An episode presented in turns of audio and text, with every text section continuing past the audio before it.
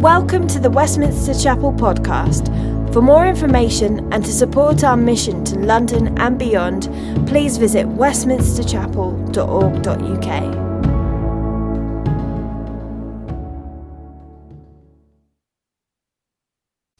So, this morning I'm going to be reading from the book of Judges, which is from the Old Testament in the Bible. So, if you're new to church, the Bible's split into two parts, and the old part is everything leading up to Jesus, and the New Testament is all about once Jesus actually came to earth and once he ascended.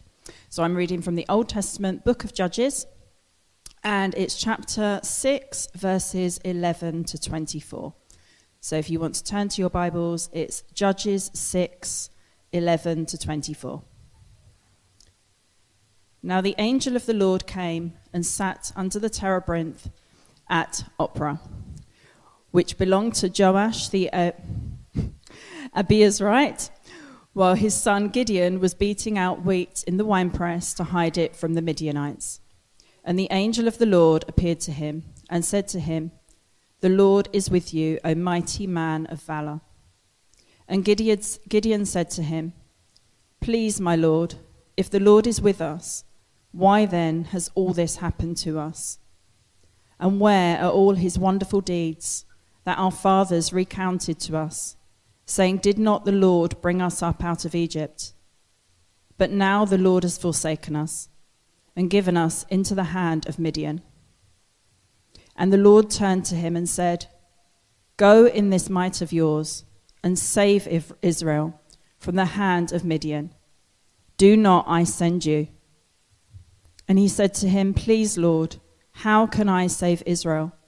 Behold, my clan is the weakest in Manasseh, and I am the least in my father's house. And the Lord said to him, But I will be with you, and you shall strike the Midianites as one man. And he said to him, If now I have found favor in your eyes, then show me a sign that it is you who speak to me. Please do not depart from here until I come to you and bring out my present and set it before you. And he said, I will stay till you return. So Gideon went to his house and prepared a young goat and unleavened cakes from an ephah of flour. The meat he put in a basket, and the broth he put in a pot, and brought them to him under the terebinth and presented them. And the angel of God said to him, Take the meat and the unleavened cakes, and put them on this rock, and pour the broth over them. And he did so. Then the angel of the Lord reached out the tip of the staff that was in his hand, and touched the meat and the unleavened cakes. And fire sprang up from the rock and consumed the meat and the unleavened cakes. And the angel of the Lord vanished from his sight. Then Gideon perceived that he was the angel of the Lord. And Gideon said, Alas, O Lord God, for now I have seen the angel of the Lord face to face. But the Lord said to him, Peace be to you. Do not fear, you shall not die. Then Gideon built an altar there to the Lord and called it The Lord is Peace. To this day it stands at Ophrah and belongs to the Abiezrites. So let us pray. Father, we thank you that you are true, that your word is true, and we thank you that your word is life. Father, we thank you that Jesus was the word made flesh I pray that you prepare our hearts to see Jesus in every word that is preached this morning. I pray that you will bless Keegan as he preaches your word, and that as he does so, we will receive clarity, that we will receive your peace, and that we will receive your wisdom through your word preached. We give you praise and we give you glory. And we say, Ready our hearts so that we may receive from you all that you have prepared for us in your word this morning. Amen.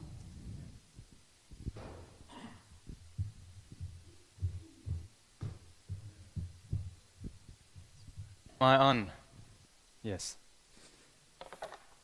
Good. Well, good morning. And um, Megan, well done on reading what is a, a slightly uh, challenging piece of scripture with a whole bunch of odd names. So um, spare a thought for me as we go through the rest of it. um, I want to start this morning by reading uh, you a letter. It's a letter written by a guy called Wayne Grudem, who is a New Testament scholar and a professor of theology at Phoenix Seminary. And you may know, or perhaps you, you don't, but he, in 2015, was diagnosed with Parkinson's. And he writes this letter to a friend of his. Says, The symptoms that I have now include a diminishing fine motor control, so that my handwriting is less legible and more crowded together. And in typing, I sometimes hit a key twice or not at all. And my mouse control is not as precise as it used to be. It's harder to button my shirt, and sometimes I feel a tiny tremor when reaching for things. I can still do all these things, but they are a bit slower and take more concentration. In addition, I seem to be moving my arms and legs more slowly in ordinary daily activities.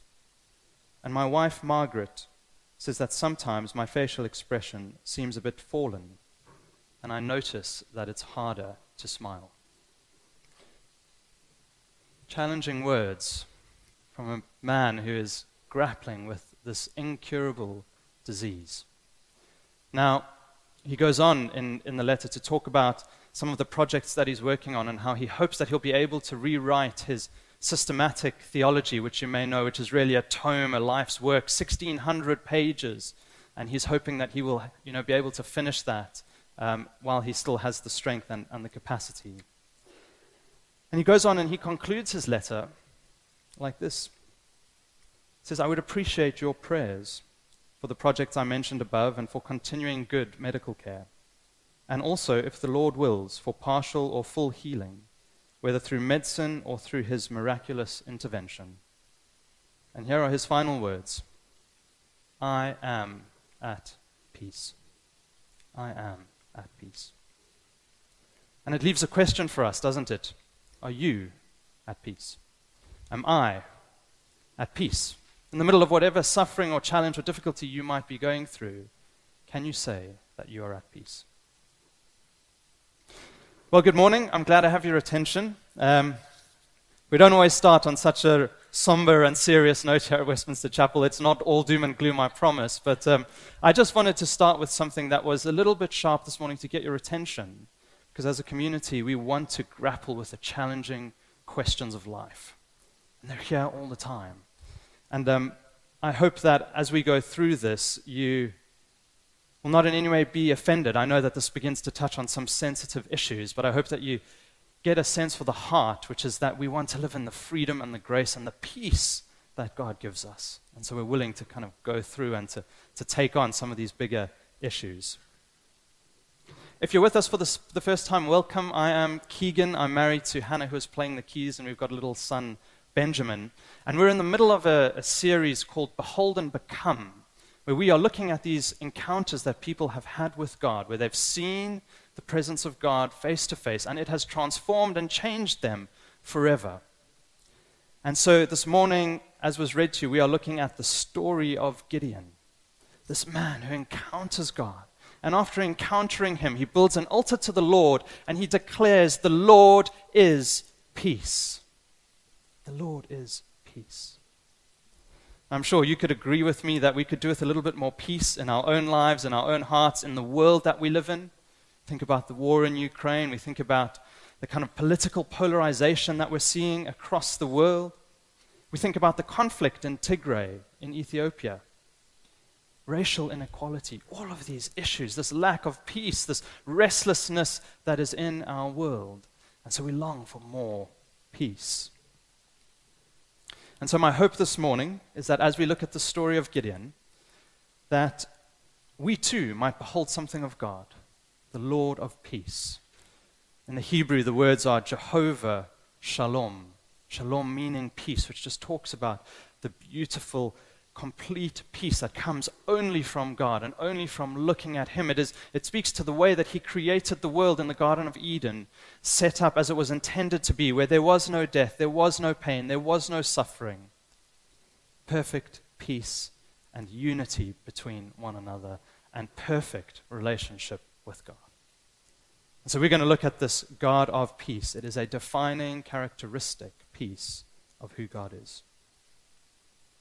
And so my message this morning is quite simple. There's two parts to it. I just want to leave you with two encouragements to help you and to help me behold the God of peace. And it's these two. The first is to trust in the Lord's goodness again. And the second is that we would let the Lord's kindness move us to repentance. And for each part, as we go through it, I'm stealing a little bit from um, a practice called Lectio Divina, or you may have used the Lectio 365 app. And the idea is that we want to just stew on some words of God and really meditate and let them soak deep into our hearts. So, in each half of this message, I'm going to just pause a couple of times as we go through to read one verse from Psalm 116 to just let you have a moment to reflect and to digest the words. So, the first point trust in the Lord's goodness and I've uh, intentionally said again, because I think sometimes we have times in our lives where we are trusting God's goodness, but as we go through challenge and difficulty, it becomes hard to keep trusting God's goodness. And so for some of us, I think there'll be a call this morning to come back to trust again in God's goodness. So let's pause for a moment and read this verse from Psalm 116. Return to your rest, my soul, for the Lord has been good to you. Return to your rest, my soul, for the Lord has been good to you.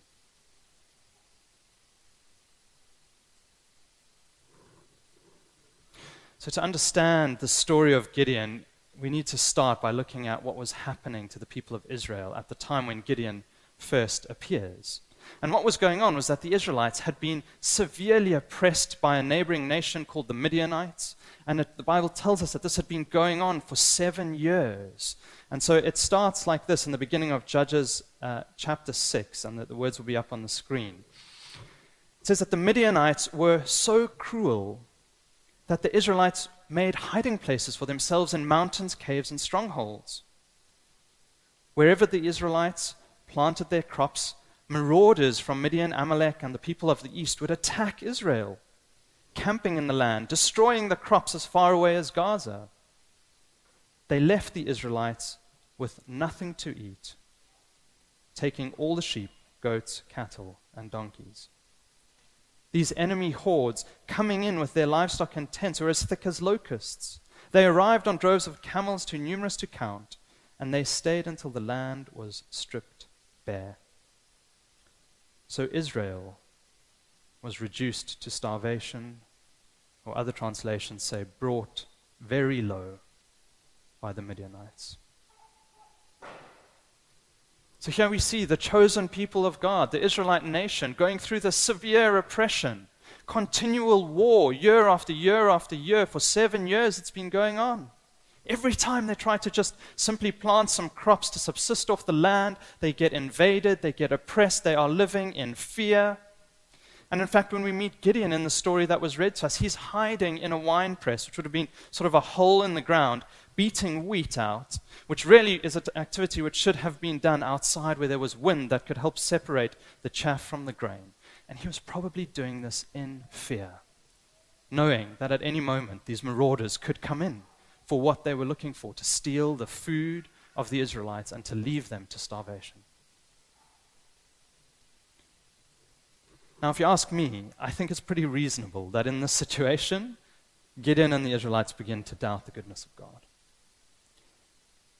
And you may, may be, in, be in a similar situation. Maybe not quite the same suffering, but it may be totally understandable that you have begun to doubt the goodness of God. And we read about what Gideon says when this, this being, this sort of this angel of the Lord or this messenger from God appears to him. He says, Gideon sort of says to him, Please, my Lord, if, if, if God is really with us, then why has all of this happened to us? And where are all of his wonderful deeds? That our fathers recounted to us, saying, Did not the Lord bring us up from Egypt? He has the story of Moses parting the sea to kind of go through to the promised land. He's saying, God, if you're really with us, why have you left us? Why have you not intervened the way that our fathers have told us that you would? And he concludes, But now the Lord has forsaken us and given us into the hand of Midian. Is there a challenging situation in your life that's causing you to doubt the goodness of God? Maybe to say, God, are you real? God, why did you let that opportunity just be stripped away from me? Why do bad things always seem to happen to me? Why have you let me suffer like this? Why have you forsaken me? Now, I'm not suggesting that we don't ask these questions. I think it's really important that we take these difficult questions to God, that we work them through with God. But what I do want to try to caution this morning and really call us back to recognize is that when we go through these processes of suffering and difficulty and questioning, what can happen is we begin to doubt the goodness of God. John Eldredge writes a book called Walking with God, and he puts it like this He says that we have a tendency to make these agreements in our hearts about what we believe to be true about God. And sometimes they're right, and sometimes we make agreements with things that are not true. We say, God, you're only good in those times, but not in these. And so he points out this, this tendency, and, and the, the big issue that, I, that he, he gets to, and I, I, really have sort of seen this in my experience as a Christian, is that when we believe the wrong uh, kind of in, inaccuracies or, or errors about God and his goodness, it begins to quench the work of the Spirit in our lives. It's as though these, these lies that we've led become roadblocks for God's Spirit trying to get through to us, His presence wanting to work in our lives, our experience of Him and His goodness. Because we've chosen to believe something about God that is not true. And so, again, I'd like us just to pause for a moment and just think about are there any of these areas in your life maybe where you've made an agreement like that, which said, you know, when something along the lines of God is good except when, or God is good but, dot, dot, dot.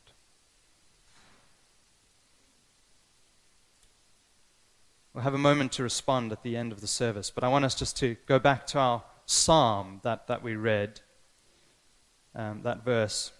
Return to your rest, my soul, for the Lord has been good to you.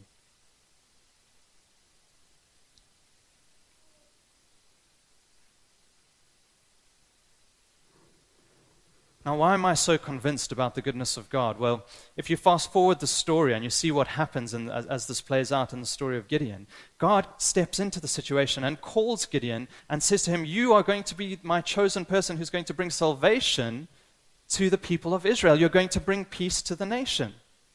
And don't miss the beautiful irony here.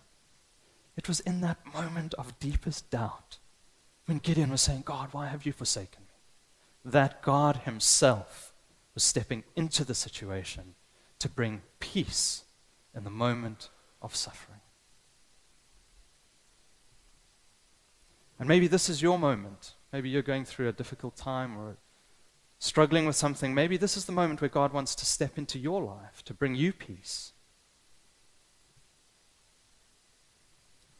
Now, I must caveat that bringing of God's peace and the salvation that comes doesn't mean that things are going to be always easy or that life will never have its difficulties or that we should expect this unbridled happiness and live a little bit in the clouds. That's not what it means.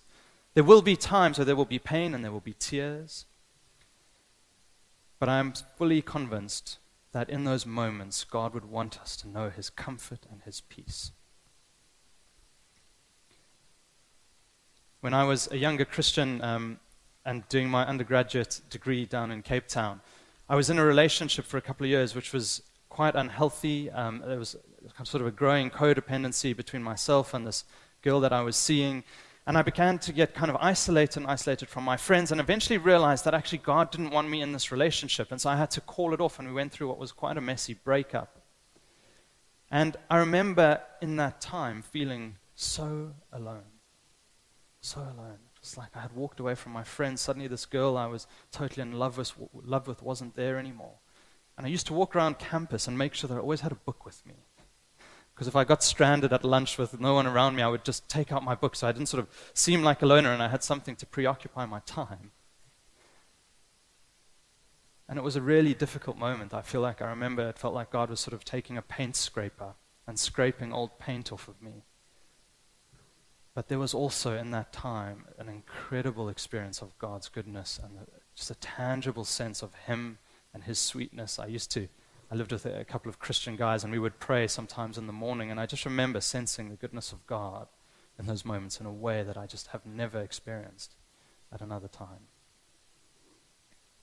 And so I believe that God wants us to know his peace and his comfort in the suffering. And so, whether you are suffering for your faith, suffering because of the sin in someone else's life, suffering because of sin in your own life, take confidence in this promise of Romans 8:28, which says that in all things God works for the good of those who love him. If you have put your faith and your trust in Christ, God is working all things for your good. I think it's important that we go on to Romans 8:29, where it talks about the fact that what good means in the eyes of God is that we would be transformed and look more like the person of Christ. And sometimes that's a challenging process, and there's a difficult road that needs to be walked. Jesus himself walked perhaps the most challenging road of all. A.W.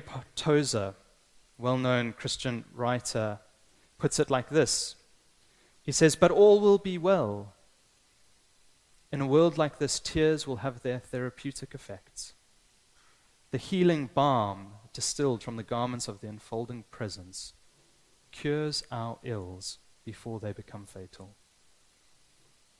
The knowledge that we are never alone calms the troubled sea of our lives and speaks peace to our souls. Jesus himself said that in this world we will have trouble, but take heart, for I have overcome the world. There's a beautiful ending for every story, for every suffering. Whether it's in this life or in the life to come, there is a beautiful ending. And so, my prayer this morning is that we would begin to put our trust back in the goodness of God again, that we would see that He is working. Maybe you don't see it right now, but I want you to know take heart in these stories, take heart in the promises of God, that He is working your situation for your good. Let's pause again on our psalm. Return to your rest, my soul, for the Lord has been good to you.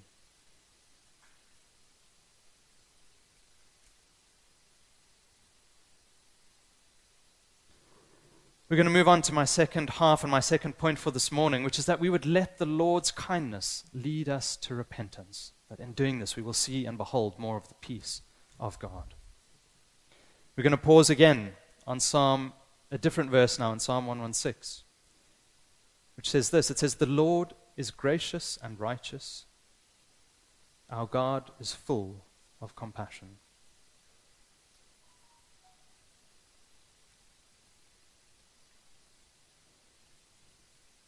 I think to properly understand the compassion of God in the story that we've read about the Israelites and Gideon, we need to understand the state of the Israelites. At the beginning of Judges, in the very first verse, it says that the people of Israel did what was evil in the sight of the Lord, and the Lord gave them into the hand of Midian seven years. And they then cry out to God, and God sends them a prophet. And the words of the prophet read like this It says, And I, God, said to you, the people of Israel, I am the Lord your God, and you shall not fear the gods of the Amorites in whose land you dwell. But you have not obeyed my voice. I find this quite intriguing that the Israelites, in some senses, they had abandoned God. They had gone and started worshipping the gods of the Amorites. They would have been bowing down to the God of Asherah, saying, Won't you bless our land? Won't you give us fruitful harvests? Won't you, the goddess of war, won't you come and, and, and help us in this battle that we fight? But yet, when things are not working out, they look to God and say, God, why have you forsaken us? It's kind of intriguing, right? Tim Keller puts it like this He says, The Israelites had not abandoned the worship of God for idols, they had combined the worship of God with idols. And we see that in Gideon's life, don't we? He, he, talks about how his father had told him stories of the Israelites being saved and rescued out of the land of Egypt. And yet, at the same time, later on in the story, we read about the fact that Gideon's own father has a temple to Baal and an Asherah pole in his house. Here it is, this worship of God and of idols. And is that not true for so many of us? We come to church on a Sunday. We're in a life group. Maybe you've signed up for a Become course. But at the same time, maybe you're chasing idols of progress, of power, of achievement, of status, maybe of lust, of comfort, of reasonable enjoyment, of security, of self indulgence. All these other things. God, we've got you figured out. i will come to church on a Sunday, that's enough, but I don't have peace because I need that thing. And when I get it, then I will have peace. And I've experienced this in my own life. Hannah and I have been thinking a little bit about um, potentially buying a place. And it's, it's, as though this thing is going to give us this peace. We kind of obsess over it. Every night we're on Rightmove looking at properties, going, come on, can't we find a place where we're going to find something that fits in our budget? And da da da da. And it leaves us feeling a bit restless at times. God alone doesn't seem to be enough. We need this thing, and when we get it, then we'll have now, don't hear what I'm not saying. These are not all bad things, but it's, the issue is when they become ultimate things, that they displace our sense of peace. And so, what is it for you? A less stressful job, fewer family responsibilities? Praise from particular people? Is it a promotion at work that hasn't been coming your way? A healthier body? Better behaved kids? Let's not let these things become ultimate things. The interesting thing in, in the story of Gideon is that um, his situation also gets worse. Not only is he sort of stuck in idolatry and having this kind of dual worship and going through this immense suffering, but he begins to encounter God. And if we just sort of recap what happens, in the first couple of verses, this angel of the Lord, this sort of unknown and mysterious presence, kind of appears to Gideon and says to him, Gideon, I'm going to use you to save the people of Israel. And he goes, what? Are you, are you crazy? Do you know who I am? Not in a good sense. Do you know who I am? I'm the least in my father's house. From the weakest clan in the tribe of Manasseh, a less than mediocre, defecting tribe of Israel. You're going to use me? This can't be God speaking to me. And it then goes on. And eventually he, he decides, you know what, if this really is you, God, I'm going to test you. I'm going to, you need to give me a sign. God, if you can just wait here for me, I'm going to go and fetch this goat and this bit of bread that I've made, and I'm going to bring it back to you. And then I need a sign to really be sure that this actually is you, because I'm not so convinced. And of course, he brings this bread and this, this goat, and he puts it on a rock. And this angel of the Lord reaches out the, the tip of its staff, and this fire bursts out from the rock and consumes the goat and the bread, and then this being vanishes.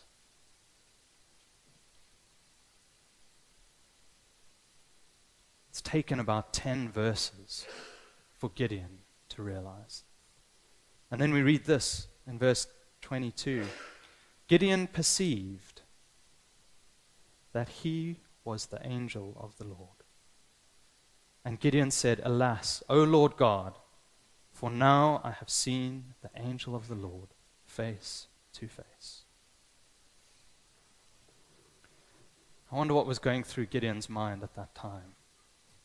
He will have had in his mind the story of Moses, who says, God, show us your glory. And God says to Moses, I can't. If anyone sees me, they will surely die.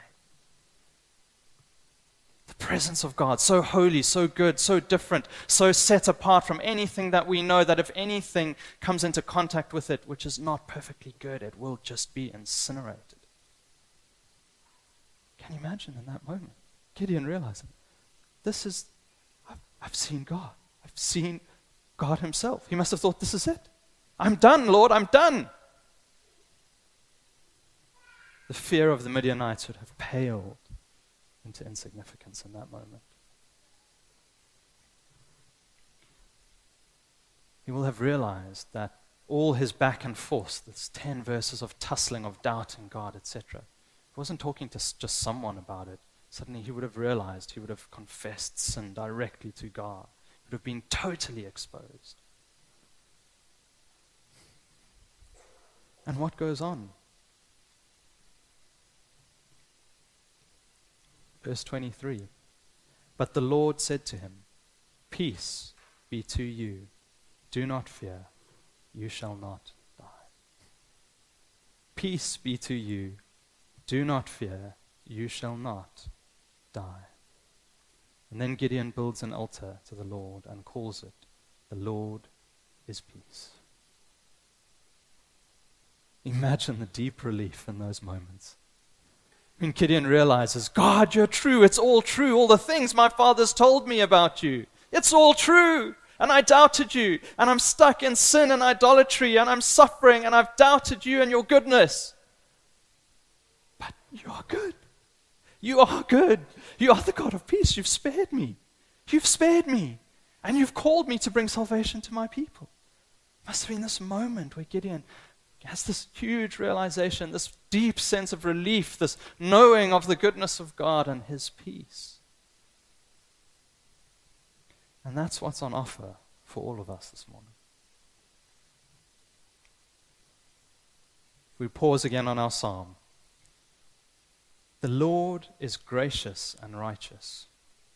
Our God is full of compassion.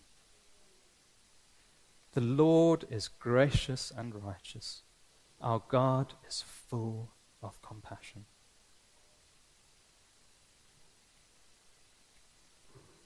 There is good reason to believe that this mysterious being that Gideon encounters is actually a manifestation of Jesus himself.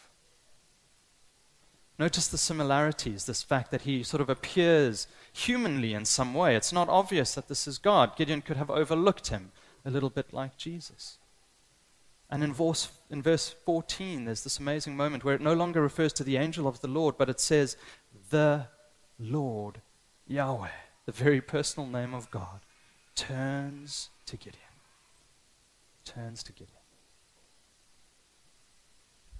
And there's a whole bunch more about why I believe that, but I don't have time to go into it. But here was Gideon seeing Jesus himself, having God turn to him to call him. And in fact, it's a beautiful illustration of Jesus coming in to call Gideon to bring salvation to Israel, foreshadowing what Jesus himself was going to do thousands of years later. That he was going to step into the world to bring salvation not only to the Israelites, but to the entire world. The greater Gideon, Jesus himself. And so, no matter what your situation is, Jesus has stepped 2,000 years ago. He lived a perfect life we couldn't live. He suffered in a way that is at least comparable to your suffering, if not more. Bearing all of our sin, our shame, our difficulty, all of the judgment of God for all the things that are not good and holy in this world. And in 1 Colossians it says this For in him, in Jesus, all the fullness of God was pleased to dwell, and through him to reconcile to himself all things, whether on earth or in heaven, making peace by the blood of his cross. Jesus has brought peace. Jesus has brought peace to your situation. And I believe that by the power of His Spirit, He wants you to experience that right now, right where you are. That our prayer wouldn't be, God, take this irritation or this annoyance or this suffering or this difficulty away from me. That that wouldn't be our prayer, but that our prayer would be, God, give me grace and power and peace to endure and become more like Christ, that the world would know your peace, that more would come to know you. Would that be our prayer? So I'm going to invite the band to come up. Um, and just bring this to a close. It leaves us with this question, if I just come back to my point, which was that the kindness of God should lead us to repentance. What, what are we to do? We are to repent. We are to turn away from these other things. Whether it's a, a belief about God that He's not good, we are to say, God, I know that that's not true. I choose to believe on you and on your promises.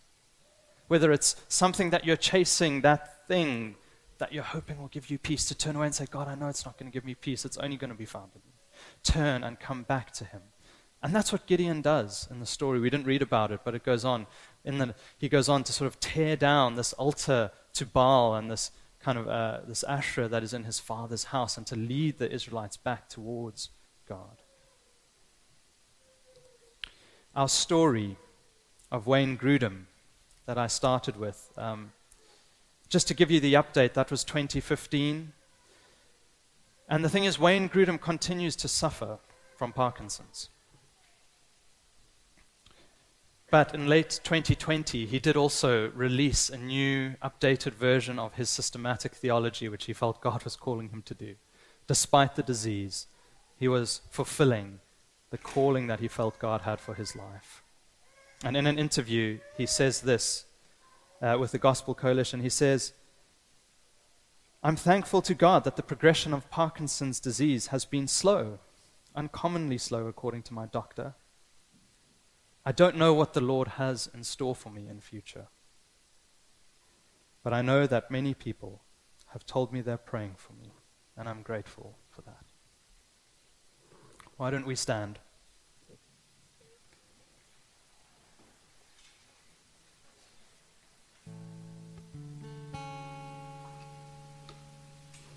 God may not remove your suffering, but if you cry out to Him and you turn to Him and you yield to Him, He will give you peace.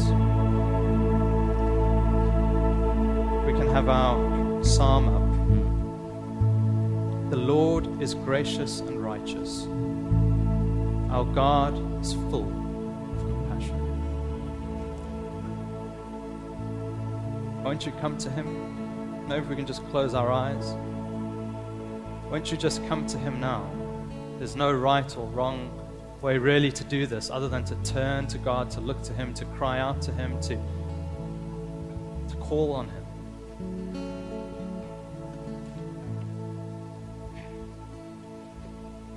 God, I pray, won't your peace come down? Won't your peace come?